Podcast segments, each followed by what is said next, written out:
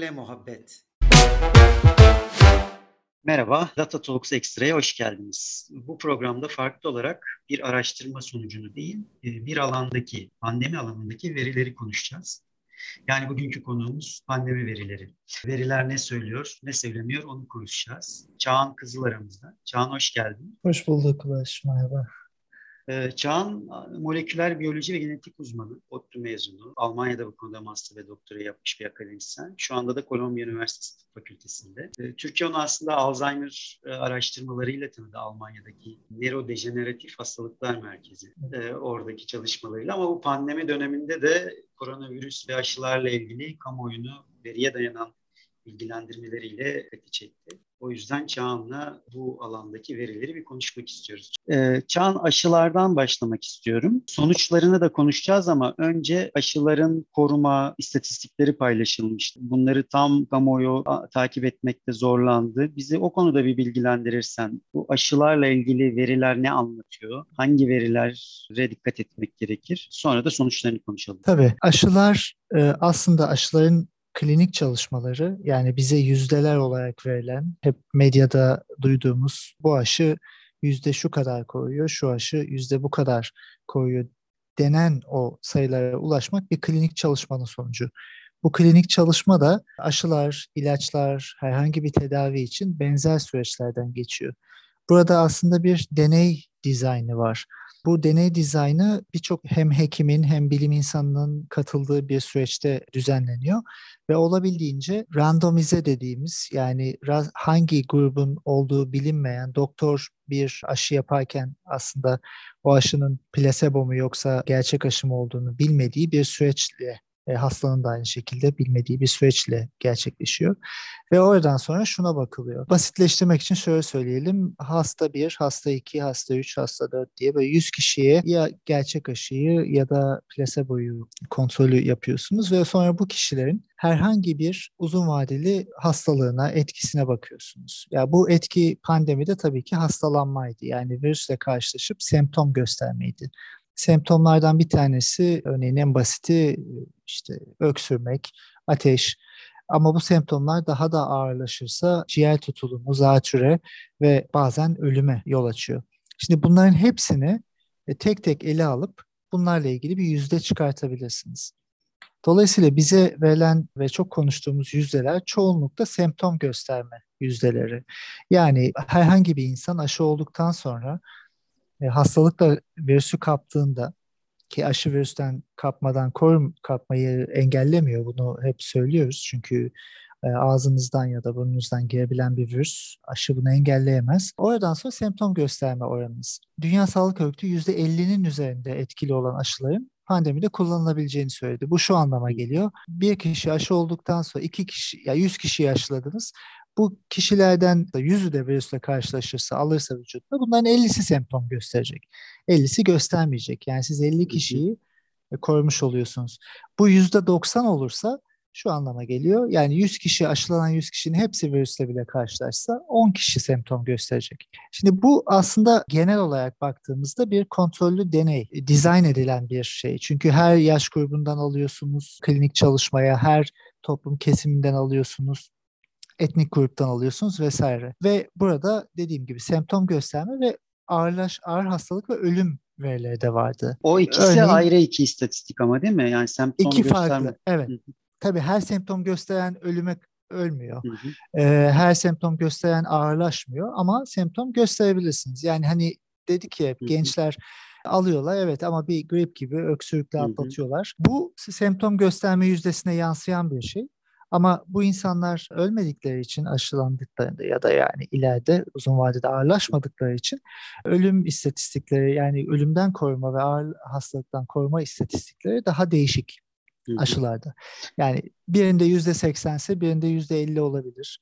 Ya bu bunlar değişik. Bu son bir şey söyleyeyim parantez içinde. Bu klinik çalışmanın sonucuydu. Yaklaşık 2000, 5000, 10.000 kişiyle yapılan çalışmalar bunlar. Ama öyle bir dönemde yaşıyoruz ki gerçek dünya verisi diye bir e, kavram da ortaya çıktı sonra. Gerçek dünya verisi de şu. Sizin klinik çalışmada dizayn edemediğiniz tüm parametreler sokakta var. ve siz 100 e, bin kişiyi, 1 milyon kişiyi, 10 milyon kişiyi aşıladığınızda sizin o %65 dediğiniz ya da %85 dediğiniz şey değişebilir. %85, %70'e düşebilir ya da belki gerçekten çok daha iyidir. %90'a çıkabilir. Bunu gördük zaten. Yani elimizdeki veriler bize geleceğe dair bir göreceli bir orantılamayı verdi. Yani aşıları karşılaştırmak için ve aşıların hangi koşullarda kullanılmasının en iyi olabileceğini bize gösterdi. Ama bu tabii ki bir deney sonucu. Yani deney deyince e, hani insanlar üzerinde yapılan bir deney değil ama bir klinik çalışma sonucu hı hı. ve onun gerçek dünya verisi birçok aşı için tekrarlandı. Yani örneğin mRNA aşıları için şimdi baktığımızda milyarlarca insan aşılandı. Ve gerçekten de klinik çalışmanın ne kadar iyi dizayn edildiğini görebiliyoruz. Yüzdeler, oranlar klinik çalışmaya çok yakın. Ama bazı aşılarda şöyle bir şey oldu. Farklı ülkelerde yapılan klinik çalışmalar bile birbirinden çok farklı oranlar verdi. Yani birinde işte Türkiye'de yapılan çalışma %90 sonuç verirken Brezilya %60 dedi. Endonezya %52,5 dedi. Şimdi o nasıl bu, oldu? Bu işte klinik çalışma dizaynının iyi yapılmadığını gösteriyor. Çünkü siz bir şeyi dizayn ederken şöyle yapabilirsiniz. Yani ben e, kendi apartmanımdaki herkesi alıyorum ve onlar üzerinde bir klinik çalışma yapıyorum. Ve oradan çıkan sonucu genelliyorsunuz tüm dünyaya. Ama karşıdaki apartmanın başka bir dinamiği var. Belki oradakiler daha genç, belki oradakiler daha fazla birbirlerine komşuluğa gidiyorlar. Virüsü daha fazla yayıyorlar. Yani siz örneklemenizi tüm genellenebilecek bir örneklem olarak seçmezseniz klinik çalışma dizaynını o zaman böyle çok farklı sonuçlar çıkabilir. Örneğin Brezilya'da sadece hastane çalışanları üzerinde yapıldı ilk önce. Türkiye'de başka bir grupta yapıldı. Endonezya'da başka bir grupta yapıldı. Dolayısıyla bu bize şunu gösteriyor ki o dizaynı iyi yapmadığınızda gerçek dünya verisine yaklaşmıyor sizin klinik çalışma sonucunuz ve sizi yanıltabilir uzun vadede. E aslında biraz dünyada hani hepimiz az ya da çok bu klinik çalışma dizaynına maruz kaldık. Hani bu iş nasıl yapılır, nasıl oluyor ve çıkan bilimsel verilerin doğrulanabilmesi gerçek dünya verisiyle nasıl olur? Biraz bunlara daha fazla maruz kaldık bu süreçte böyle söyleyebilirim. Tabii bu gerçek dünya verisi olması da bilim için büyük bir imkan oldu. Peki bu aşılar virüsün bulaşmasına yönelik bir etkisi var mı? Bu konuda bir veri var mı? Var. Var. Ee, şimdi şunu belirteyim. Bunu bunu aslında altını birçok kere çizmemiz lazım aşılar olarak tüm pandemide şu anda kullandığımız aşıları konuşamayız. Çünkü bazı aşıların oldukça fazla detaylı ve açık verisi var. Bazı aşıların bu verileri yok. Dolayısıyla biz bildiğimiz üzerine çalışma yapılan ve yaygın kullanılan aşılar üzerinden konuşabiliriz. Bunları da çoğunluğu yeni teknoloji mRNA aşıları ve vektör aşıları. Rusya'nın, İngiltere'nin yaptığı aşılar e, gibi.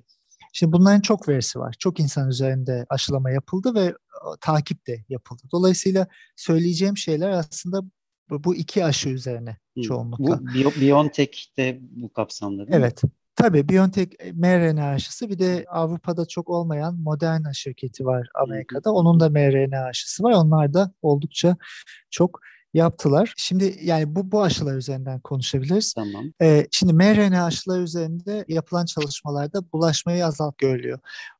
Bu şu anlama geliyor. Aslında bu çok e, matematiksel de bir şey. Şimdi bulaşmayı az ya da çok yapan virüs insanın vücuduna girdikten sonra insanın vücudunun ne kadar yeni virüs ürettiği ve bu virüslerin ne kadar ağızda burunda olduğu ve konuşmayla, hapşırmayla, yakın temasla ne kadar yayabildiği. Sizin vücudunuz eğer aşılamadan sonra virüsü baskılıyor ve daha az virüs üretilmesini sağlıyorsa elbette yayılma da azalacak. Biz çalışmalarımızda titrederiz. Örneğin bir su damlası diyelim. O su damlası içinde bir milyon tane mi küçük virüs parçacığı var yoksa 100 milyon tane mi var? İkisi arasında 100 e, kat fark var ve bulaştırıcılık da tabii bununla doğru orantılı olarak değişiyor. O yüzden aşıların etkisi vücut içinde bağışıklık sisteminin virüsü iyi bir şekilde baskılaması olduğu için genelde aşılanan insanlarda yayılım da daha az. Ama aşı ne kadar baskılıyor ve ne kadar etkili işte ona göre de yayılım değişiyor. değişiyor. mRNA aşılarında biliyoruz ki yayılımı oldukça düşürüyor ama sıfırlamıyor tabii ki. İnsan vücudu ıı, virüse karşılaştığında tekrar yayabilir ama oldukça düşüyor, düşürüyor. Yani bunun onlarca kat olduğu yönünde çalışmalar var. Vektör aşılarında da benzer bir durum var. Biraz daha az bir etkisi var ama e, orada da oldukça düşürüyor. Peki bu aşıların etkisi ne kadar sürecek? İki doz aşı oldu şimdi diyelim ki toplumun büyük çoğunluğu. 6 ay sonra tekrar mı olması gerekiyor?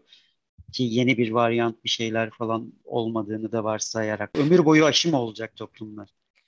E şimdi bu, bu büyük bir soru. Bu en baştan beri sorduğumuz bir soru. En başta şöyle diyorduk.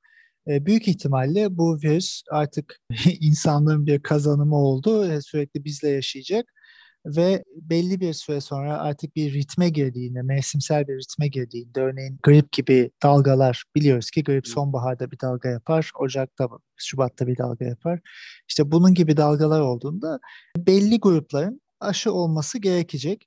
Ama tüm toplum bu kadar yaygın bir aşılamaya gitmeyebilir. Örneğin e, grip aşısı 65 yaş üzerindekilere daha çok e, yıllık olmaları söyleniyor ama gençseniz buna çok ihtiyaç olmayabiliyor. Böyle olacağını düşünüyorduk. Bu yolda gidiyor pandemi. Yani e, artık dünya üzerinden silemeyeceğiz ve dolayısıyla bu ritme girecek. Ama şu anda halen o ritimde değiliz. Şu anda pandeminin halen yüksek dalgalarıyla karşı karşıyayız. Dolayısıyla daha genel bir aşılama herkese gerekecek, gerekiyor. E, yapabildiğimiz insanlar var. Nüfusun %50'sine yakını aşılandı en az bir dozla. Ama yine en baştan beri sorduğumuz gibi bu aşıların uzun vadeli bağışıklık sistemini güçlendirici etkisi ne kadar sürecek? Burada şunun tekrar altını çizeyim. E, hep antikor konuştuk. İşte gittik antijen testi yaptırdık. Antikor seviyesi benimki 5, benimki 100, benimki 38 diye karşılaştırıldı. Bu söylediğimiz şey aslında birinci defans mekanizması ve e, spesifik olmayan bir defans. Yani vücut vücuda ne girerse girsin bir böyle bir antikor tepkisi zaten yapıyor ama uzun vadeli aşıların uzun vadeli etkisi bir hafıza yaratmak üzerine. E, bunu hani kızamık açısından biliriz. Bir kere oluyoruz çocukluğumuzda ve hayat boyunca neredeyse bir hafıza yaratıyor. Böyle bir şey bu hafızayı yaratması aslında aşıların en istenen özelliklerinden bir tanesi pandemi içinde. Bazı aşılarla ilgili yapılan çalışmalar özellikle mRNA aşılarında bu bağışıklığın birkaç hafta içinde oluştuğu uzun vadeli hafızanın buna B hücresi, T hücresi hafızası deniyor. Uzun vadede antikor seviyemiz düşse bile tekrar virüsle karşılaşan insanlarda yüksek antikor yapabilme kapasitesi oluyor insanlarda. Yani aslında aşının size ilk anda yaptığı şey yüksek antikor oluşturmayı vücut artık e, kendisi yapabilecek hale geliyor. Ama bazı yaş gruplarında Örneğin 65 yaş üzerindeki insanlarda, kanser tedavisi gören bağışıklık sistemi baskılanan ilaçlar kullanan insanlarda, farklı hastalıkları olduğu için vücudun normal antikor tepkisini ya da aşının olması gereken etkisini oluşturamadığı yaş gruplarında kişilerde üçüncü bir dozun yapılması tüm dünyada aslında kabul edilmiş bir şey. Amerika'da onaylandı mRNA aşıları üçüncü doz bu kişilere yapılıyor. Ama onun dışında yine bildiğimiz mRNA aşılarıyla ilgili 6 ay kadar süre e, etkin bir koruma. Oradan sonra antikorlarda bir düşüş ve bu düşüşle beraber semptomatik hastalıklarda biraz daha artış. Yani şöyle diyebiliriz. Aşı olduktan 2 hafta sonra %90 koruma varsa bu olanlarda 6 ay geçtikten sonra bu %80'e düşüyor. Ee, yine yüksek bir koruma ama şu anda bilim dünyası aslında herkesin farklı fikri var. Bir kesim şöyle düşünüyor. Ya bu iki doz bize yeter çünkü uzun vadeli hafıza yaratıyor vücut ve bir daha virüsle karşılaştığında zaten kendisi onu alt edecek. Bir grupta diyor ki buna çok güvenmeyelim çünkü virüs yoğunluğu çok fazla. Virüsler değişiyorlar. Hafif bir, bir birkaç puanlık yüzde değişimlere bile binlerce insanın yaşamına mal olabilir. O yüzden biz üçüncü dozları da yapalım, güvenceye alalım. Şimdi ikisinin de aslında doğru yanları var ama ikisinin de eksik yanları da var. Birincisi üçüncü dozu yapmak şu anda aşı kıtlığımız var hala. Yani dünya yetecek kadar aşı yok. Ayrıca aşı eşitsizliği de çok büyük bir sorun. Dünyada demin bahsettim %50'ye yakın insan ilk dozunu oldu ama ilk dozunu olan düşük gelirli ülkelerdeki kişi oranı yüzde 2.6 idi en son baktığımda. Afrika'da yani inan- özellikle çok düşük değil mi? Evet inanılmaz bir fark var. Yani 20 kat kadar fark var. Bu büyük bir eşitsizlik ve aslında pandemiyi bitirmeye yönelik bir aşı programı olmadığını da bize gösteriyor. Şimdi böyle bir durumda bir yandan da şu olabilir. Yani elimizde olan aşıyı biz daha eşit dünyaya dağıtırsak genel olarak dünyada pandemiyi baskılayabiliriz. Daha kısa sürede e, mevsimsel bir hastalığa dönüştürebiliriz COVID-19'u ve Oradan sonra zaten herkese aşı gerekmeyecek. Yani belli yaş gruplarına, belli kişilere, yaşlılara belki de hastalığa gerekecek. Dolayısıyla bu biz bunu idare ederek artık yaşamımızı devam ed- ederiz. Yani grip aşısında olduğu gibi. Genelde kıtlık yaşanmıyor. Hani geçen sene Türkiye'de büyük bir aşı e, eksikliği yaşandı ama genel olarak dünyada grip aşısında bir kıtlık yaşanmıyor. Covid aşısında da ileride böyle olacak. Yani şunu söylemeye çalışıyorum. Bilimsel olarak bu yaş grupları ve bu hasta kişiler hariç, yaştan bağımsız olarak hasta kişiler hariç üçüncü dozun olunması e, çok elzem değil. Böyle bir kanı var. Genel genel kanı bu yönde. E, ama tabii aşı varsa ve boşa gidecekse bir ülkede taşınamıyorsa, gönderilemiyorsa üçüncü doz olmanın bir sakıncası var mı? Sakıncası da yok. Yani öyle bir şey de yok. Yani marjinal etkisi az da olsa bir pozitif etkisi var diye anlıyorum ben. Evet, evet. Aşının sonuçlarını konuşalım e, istiyorum. Çünkü hala aslında sen de söyledin birçok ülke için pandemi devam ediyor ki Türkiye'de bunlardan bir tanesi. Ama bazı ülkelerin aşı oranında çok iyi istatistikleri olduğunu görüyoruz. Sen de ben İsveç örneğini görmüştüm. O da bize bu dünya verisi dediğin şeyle aşının ölüm oranlarını azaltmada bilimsel olarak net bir etkisi olduğu sonucunu gösteriyor mu? Evet, kesinlikle evet bu sorunun yanıtı. Özellikle Birleşik Krallık örneğine bakabiliriz.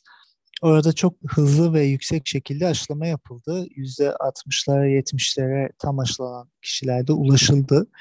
Ve pandemi son birkaç ay içinde hastalıklarda yani pozitif çıkan kişi sayısında tekrar 6 ay öncesine geri döndü Birleşik Krallık. Yani günde binlerce kişi pozitif çıktı. Fakat 6 ay öncesindeki o sayıdaki yani o derecedeki vaka sayısındaki ölümler günde 700 e, bazen bine ulaşırken şu anda çok daha düşük. Onlarca kat düşük. E, Amerika Birleşik Devletleri'nde ise durum biraz daha farklı. Farklı eyaletlerin dinamikleri değişik. Bazı eyaletlerde aşılama çok düşük. Florida gibi. Buralarda pandeminin bir önceki dalgasına oranla benzer vaka sayıları çıkarken ölümlerde benzer sayıda çıkıyor. Ama aşılamanın çok daha yüksek olduğu eyaletlerde örneğin Kaliforniya, e, New York gibi pandeminin bir önceki dalgasına yakın vaka sayıları çıkmasına rağmen ölümler çok daha düşük. Yine %90 hatta bazen %95 seviyesinde azalış var. Yani bu bize şunu anlatıyor net olarak. Etkili aşılama ölümleri ve ağır hastalıkları azaltıyor.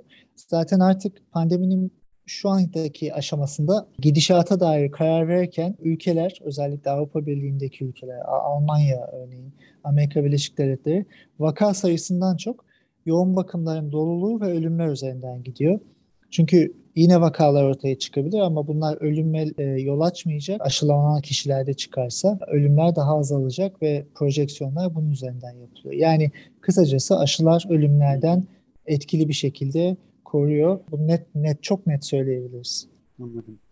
Peki popüler bir konuda yan etkiler, komplolara da Hı-hı. bizi götüren.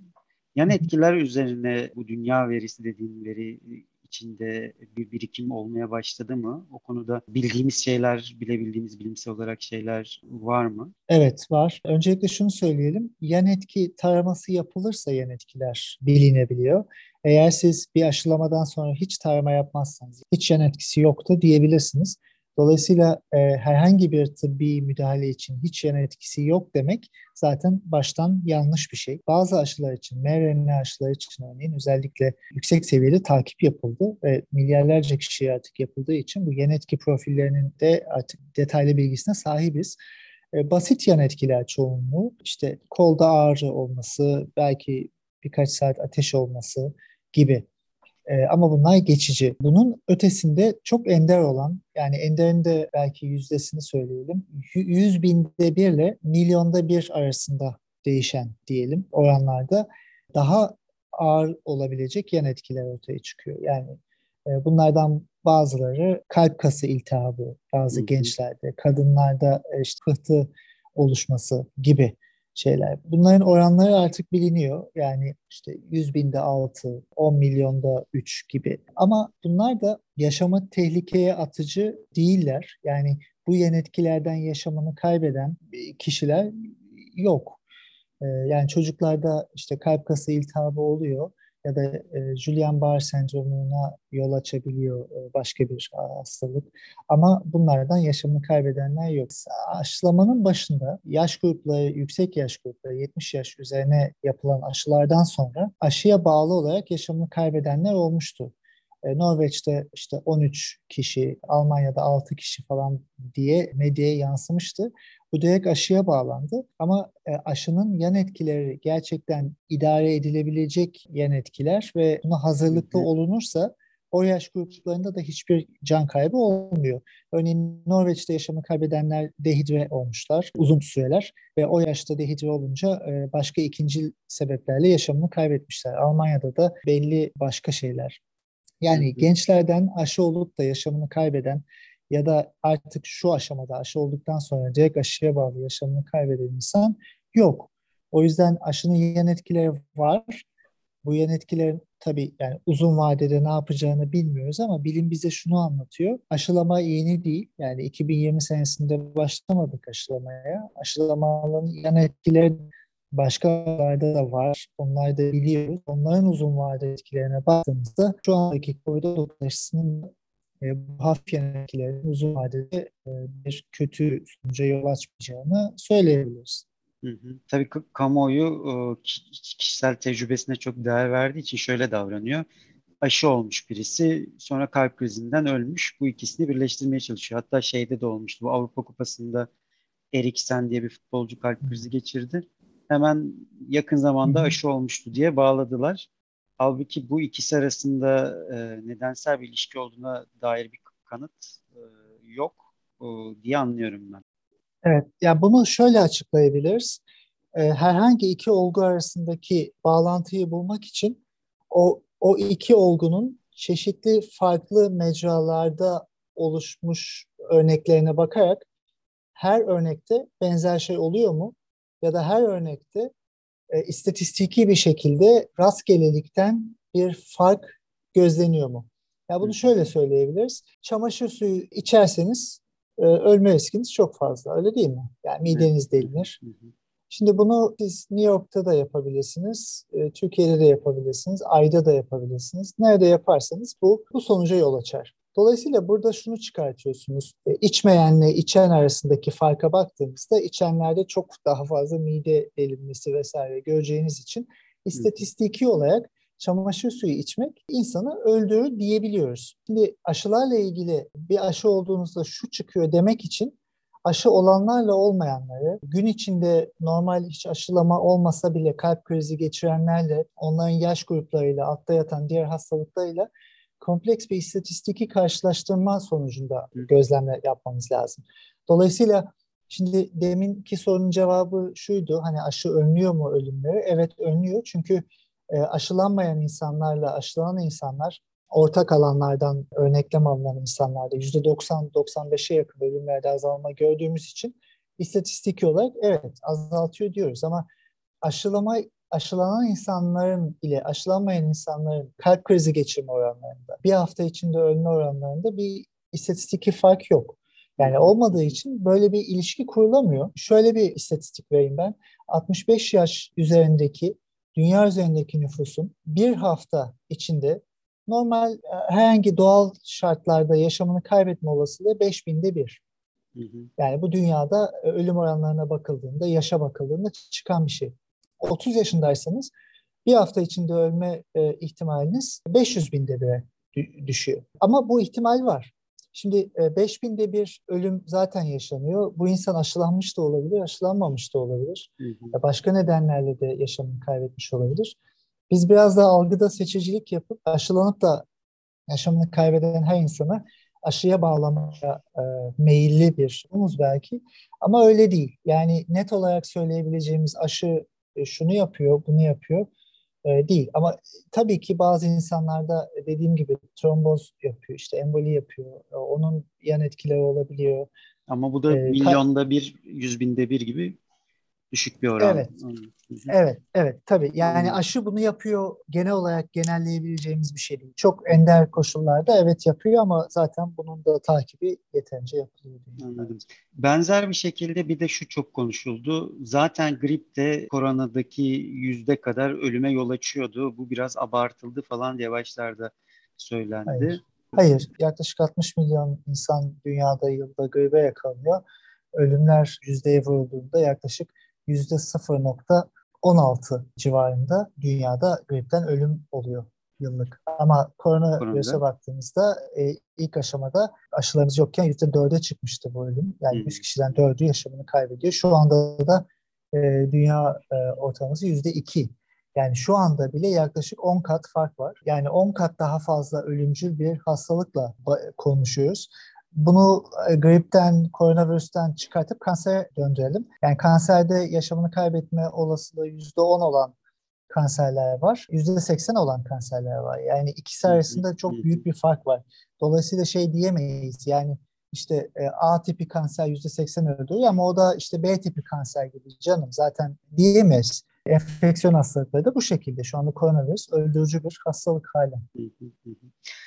Tamam. Biraz da bu pandemi döneminde e, devletlerin, ülkelerin paylaştığı verileri e, konuşmak isterim. Türkiye bu konuda pek iyi sınav veremedi e, diye eleştiriliyor. Hangi verileri paylaştı Türkiye? Başka ülkelerde hangi veriler paylaşıldı? Bu ne kadar doğru yönetildi bu veri şeffaflığı ve sonuçları ne oldu? Burada sadece eleştirmek için söylemiyoruz. Yani dünyada veriler gerçekten çok net, açık düzgün paylaşan e, ülkeler var mı? E, bu yolda ilerleyen ülkeler var, bunu yapmaya çalışan ülkeler var ama sanıyorum hiçbir ülke tam doyurucu bir bilgi e, bu anlamda paylaşamadı. E, Avrupa Birliği'nin kendi e, çalışmaları vardı. Almanya'nın kendi içinde veri paylaşımı gittikçe e, zaman içinde detaylandı. Yani hangi bölgede, hangi şehirde, onların mahallelerinde çıkan vaka sayısı, oradaki ölümler, genel olarak yoğun bakımların doluluğu, e, yapılan test sayısı, testlerdeki pozitiflik, bu pozitif kişilerin e, günlük yaşamlarında mobilizasyonları ne şekilde, hastanede mi çalışıyorlar, ofiste mi çalışıyorlar, e, bakımda mı, okulda mı çalışıyorlar, bunların verileri paylaşıldı vesaire. Şimdi buradan Amerika Birleşik Devletleri'nde de bu vardı. Birçok ülke bunu yapmaya çalıştı ellerinden geldiğince. İşte bunun bize sağladığı avantaj şuydu. Bilim insanlarına ve hekimlere yayılım belli ülkenin belli coğrafi bölgelerinde hangi dinamiklerle ilerliyor. Yani A bölgesinde okullardan yayılıyor olabilir ama B bölgesinde toplu taşımadan yayılıyor olabilir. C bölgesinde hastanelere daha biraz dikkat etmek gerekiyor olabilir. Şimdi böyle e, veriler paylaşıldıkça hem modellemeler yapıldı hem projeksiyonlar yapıldı hem de bu tip önlemler alındı. Örneğin Almanya bunun güzel bir örneğiydi. %35 oranında ev içinde bulaşım e, gördüler. Bu geçen sene 2020'nin ortalarında ve bu bulaşmaların çoğunda 5 e, kişiden fazla kişi varmış. 5 kişiden az olduğunda bulaşma daha az oluyor. Sonra bir düzenleme getirildi evlerde 5 kişiden fazla buluşulamayacak diye. Şimdi normalde bir yasada herhangi bir yerde önceden bunu kestirmeniz mümkün değil. Siz o dinamiği bilmiyorsunuz çünkü. Yani neden 5 de 3 değil, neden 7 değil. E böyle bir şey ortaya çıktı. Yani bilimsel veri bize yorum yapabilme ve adım atabilme şansını verdi. Türkiye ise en başından itibaren veri paylaşmadı. Aslında hala paylaşmıyor. Paylaşılan verilerin veriye nereden baktığımızla alakalı doğru ya da yanlış olduğunu e, söyleyebiliriz. Galiba geçen seneydi, Haziran ya da Temmuz ayında 35 farklı ülkenin ki bu ülkeler e, Afrika, Asya, dünyanın her yerine yayılmış ülkelerin COVID pandemi verilerini paylaşma web sitelerine bakmıştım ve onunla ilgili bir e, tweet atmıştım. Ee, o dönem Türkiye'de sadece bir tane turkuaz tablo veriliyordu. Onun üzerinde birkaç sayı vardı. Ama onun dışında ne yoğun bakım e, oranları ne diğer veriler paylaşılmıyordu. Lancet dergisinde Türkiye'den araştırmacıların yayınladığı bir yayın oldu geçen sene içinde ve burada şu belirtildi. Pandemiyle ilgili epidemiyologların, bilim insanlarının ülke içinde araştırma yapmaları için veriye ihtiyaçları var. Verilere ulaşmaya ihtiyaçları var. Ve bu veriye ulaşma mekanizmalarının izne tabi olması süreci yaşandı Türkiye'de. Yani bakanlık izin verdi vermek zorundaydı. Ve bu izinler de hangi kriterlere göre verildi çok net değildi. O yüzden Türkiye'de hem verilerin kamuyla paylaşılması hem de bilim insanlarıyla paylaşılması sürecinde eksikler oldu. En önemlilerinden bir tanesi de bölgesel verilerin paylaşılmaması. Bunun bir argümanı şuydu. İşte biz A bölgesinde çok vaka olduğunu söylersek insanlar oradan kaçarlar, B bölgesine giderler. Dolayısıyla yayılır diye. Ama sonuçta gördüğümüz zaten ülkenin her tarafına virüs yayıldı. Dünyanın her tarafına yayıldı zaten. Yani bu, bu belli bir argüman değildi. Ama Türkiye yalnız değil bu konuda tabii. Yani e, birçok ülke bu şekilde veri paylaşımını yeterli ve gerektiği zamanda yapamadı. Bunun etkilerini işte demin bahsettiğim gibi projeksiyonlar yapılamadı, yayılım önlenemedi. Biraz da rehavete yol açtı tabii. Yani gerçeği bilmeyince yok sayabiliyoruz. Yokmuş gibi davranabiliyoruz. Şu anda biraz Türkiye'de yaşanan da bu. Yani pandemi başladığındakinin 3-4 katı günlük ölüm yaşıyoruz ama sanki pandemi bitmiş gibi bir yaşam tarzımız da var. Dünyada bu örneği, yani buna benzer örnekler de var birçok yerde maalesef. 3-4 kat iyimser tabii da neredeyse 10 katına çıktığı dönemlerde bile kaygı düzeyi başlangıca göre e, sıfırlandı. İnsanlar e, evet. e, bu iş bitti psikolojisine girmeyi biraz tercih etti sanırım.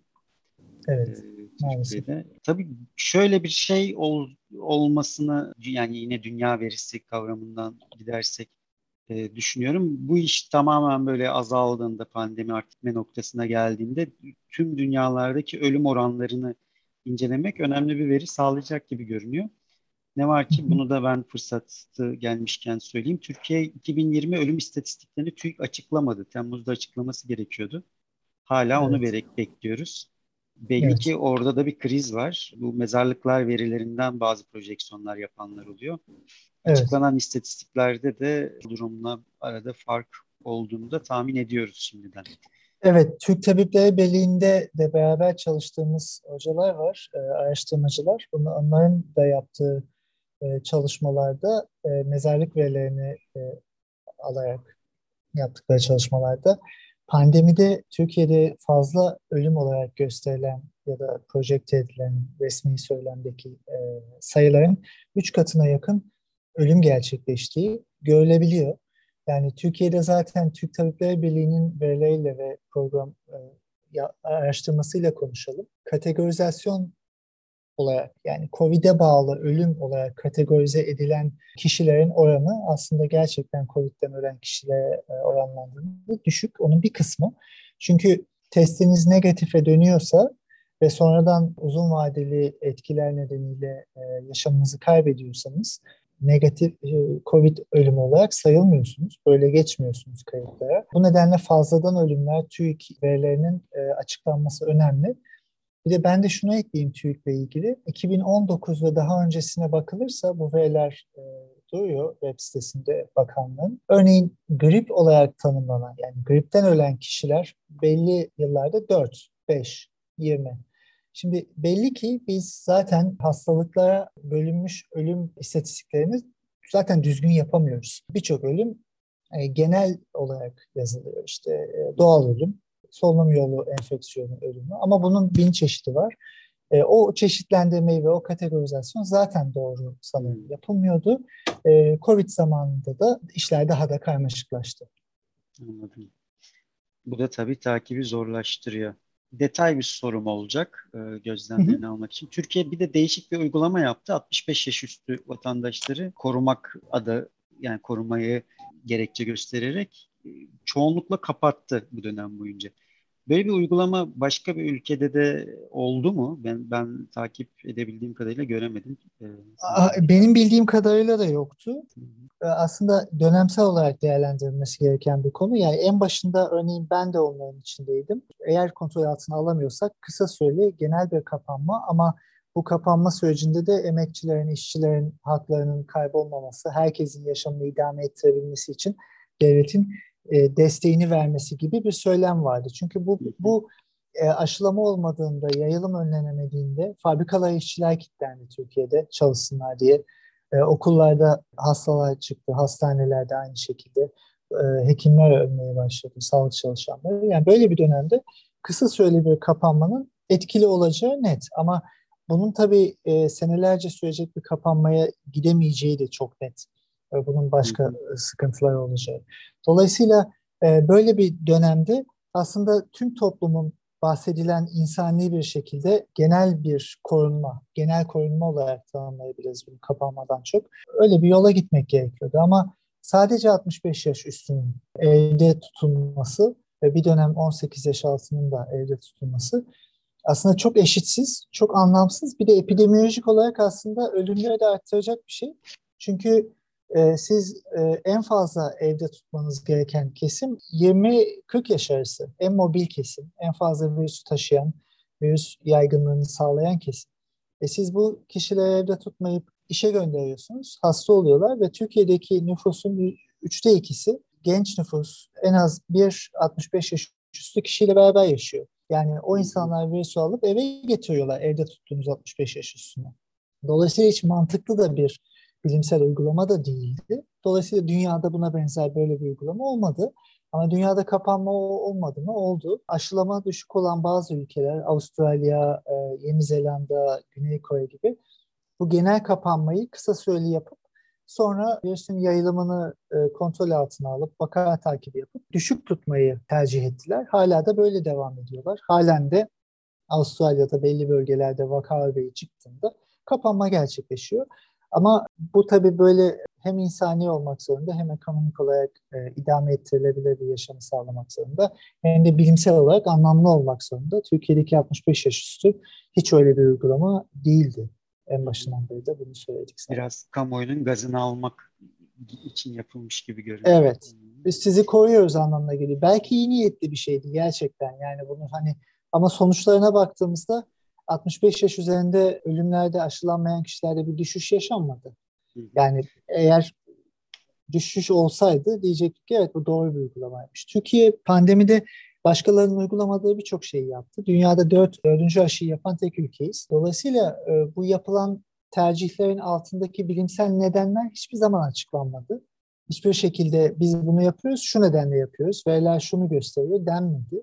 İşte asıl sıkıntı zaten burada. Yani doğru ya da yanlışı değerlendirebilecek bir referans verimizin de olmamasından kaynaklı. Türkiye'de böyle bir e, karanlıkta el yordamıyla pandemiden çıkış arıyoruz gibi geliyor. Yani şeffaflık krizi yaşadık. Evet. Şeffaflıkla ilgili bir de e, aşıların şeffaflığı nasıl? Şimdi bazı ticari nedenlerle tam şeffaf olama, olamayacağını açıklayanlar oldu. Ama siz bilim adamları bir aşıyı e, inceleyebiliyorsunuz sonuçta değil mi? Yani aşının içeriği, e, evet.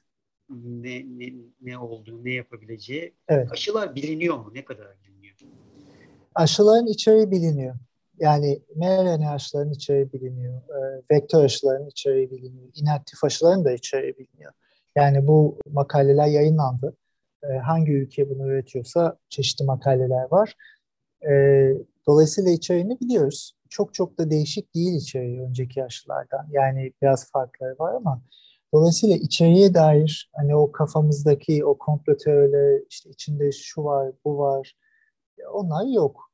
Yani bu çok bilinen, yıllardır yapılan sistemler. mRNA aşılarında yeni bazı eklentiler var ama onların da zaten yıllardır e, patentleri alınmış, patenti alındığı için bilgisine sahip e, dünya e, bilimsel olarak da kullanılmış. Dolayısıyla yani aşıların içeriğinde kaygı duyulacak bir şey yok. Bunu net olarak söyleyebiliriz artık. Şeffaflık açısından veri paylaşımı ticari olarak e, tıbbın ticarileşmesi noktasında dünyada çok uzun süredir zaten tartışılan bir noktaydı. Hani e, belli e, kamusal kurumlar, e, EMA gibi Avrupa'da, Amerika'da FDA gibi e, orada veri başvurusunda bulunuyor şirketler. Ve onlara sunduğu verilerle ancak bu e, kurumlar karar verebiliyor. Eğer siz orada bir veri saklamışsanız, veriyi değiştirmişseniz, yanlış bir veri vermişsiniz elbette e, o şirketin e, hatası oluyor ve hatadan da öte e, aslında e, yanlışı oluyor. Daha, daha kötü bir şey oluyor. Şimdi e, sadece vektör aşılarında e, bir tanesinde e, verilen bilgilerin bazılarının daha eskiye ait olduğu ortaya çıktı. Sonra bu e, onay süreci o yüzden gecikti. Örneğin e, vektör aşılarından bir tanesinin Amerika'daki e, onay süreci çok gecikti. Dolayısıyla Amerika Birleşik Devletleri'nde Kuzey Amerika'da özellikle o aşı çok fazla yapılmadı. Şimdi bu tip şeyler oluyor. Geçmişten bildiğimiz bir yandan elbette özel bir şirkete tamamen yüzde yüz güvenemeyiz. Ama onun dışında e, şu anda pandemi süreci çok göz önünde olduğu için çok ince elenip sık dokunan bir onay sürecinden geçiyor. Bu da net olarak söyleyebiliriz. Tüm e, FDA'nın, EMA'nın tüm raporları e, internette var. Yüzlerce sayfalık raporlar var, değerlendirme raporları. Onun içinde artılarına, eksilerine, risklerine, her şeyine değiniliyor. Ve aşıya onay verilmesi faydasının olabilecek risklerinden çok daha fazla olması üzerinden veriliyor. Yani riski yok, sıfır riski denmiyor hiçbir şeye. Ama bariz bir riski olan bir aşıya da hiçbir zaman onay verilmiyor. Bu süreçte hele hiç verilmiyor. Yani net olabiliriz. E, o konuda içimizin rahat olması lazım. Tamamdır. E, son olarak da şunu sorayım. E, yine bilim dünyasının projeksiyonları e, nedir? Bu salgın tam olarak ne zaman kontrol altına alınır diye düşünüyor. E, riskler ne? E, farklı bir e, tehlike bekliyor mu dünya? Bir sene önce bunu konuşuyor olsak aşılardan önce tüm dünya üzerinde aslında genel geçer e, sözler söyleyebilirdik. Ama şu anda artık aşı eşitsizliği, toplumsal dinamikler, seyahat dinamikleri vesaire düşünüldüğünde her bölgeyi farklı konuşmamız gerekiyor. Ee, Avrupa bölgesi örneğin giriş çıkışları düzene bağladı. Ee, aşı kartı, aşı istiyor belli uygulamalar var. Hani biraz ortada yani çok sıkı değil ama çok başıboş da değil. Belli ülkelerde neredeyse hiç uygulama yok. İsteyen girebiliyor, test sorumluluğu yok. Bunlar bayağı başıboş bırakılmış yerler. Bazı ülkelerde ise çok daha sıkı uygulamalar var. Yani aşılama zorunlu hale gelen eyaletler var e, Amerika Birleşik Devletleri'nde. Yani belli yere girmek için aşı zorunluluğu var vesaire. Şimdi e, aşılamanın yüksek olduğu yerlerde pandemi tabii ki devam edecek ama e, ölümler ve ağır hastalıklar az olduğu için toplumsal yaşam içinde soğurulabilecek, kontrol altına alınabilecek bir hastalık gibi olacak. Yani hani gribe dönüşecek, grip gibi mevsimsel olacak dediğimiz yerler aslında ilk önce buralar.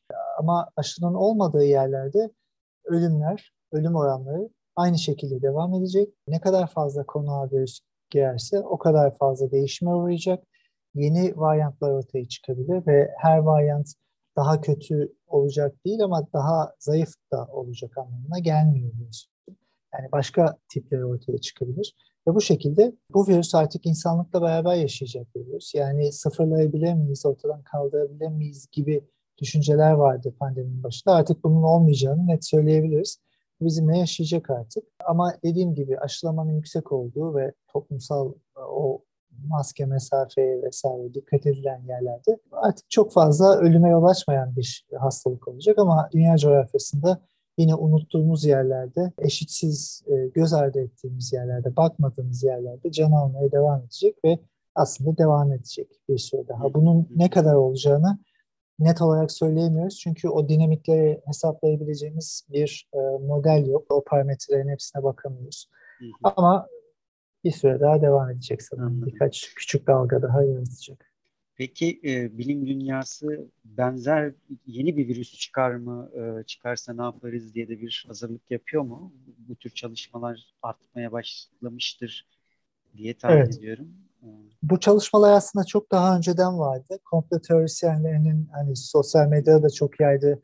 Aa, bak, bakın işte 2005 yılında bir makale yayınlanmış zaten. Koronavirüsler bunu yapabilir denmiş Zaten bu belliydi böyle olacağı. İşte onlar dizayn ettiği gibi şeylerin ortaya çıktığı bilimsel mecra aslında çok daha önceden bu tip pandemilerin olabileceğini modellemişti. Bu tip virüsler var, doğada var. Biz doğayı tahrip ettikçe normalde bir araya gelmeyeceğimiz mikroorganizmalarla, patojenlerle bir araya geliyoruz ve dolayısıyla insana geçebiliyor ve e, yakın zamanda As şeyde sanıyorum Afrika'da bu bizim SARS-CoV-2 virüsüne e, en benzeyen e, virüs başka bir yarasa tipinde bulundu.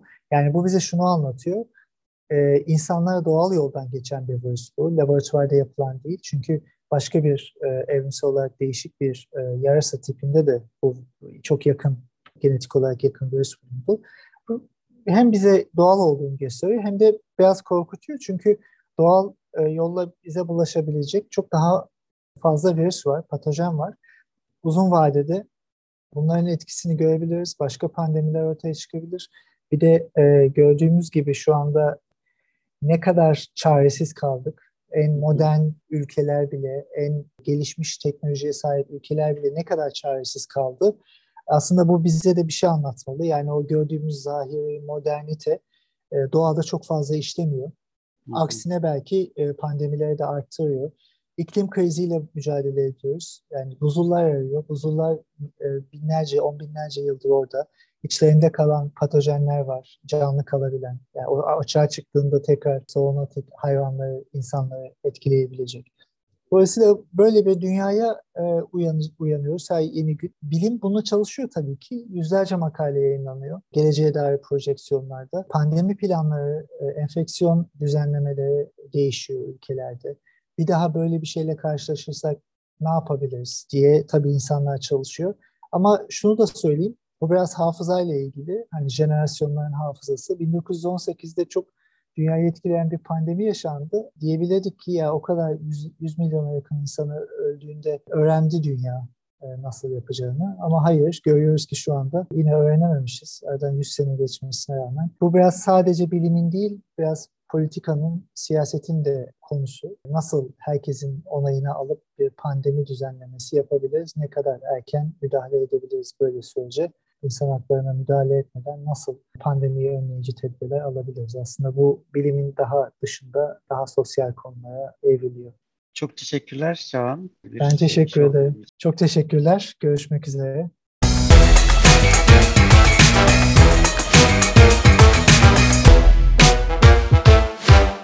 Data Talks, verilerle muhabbet.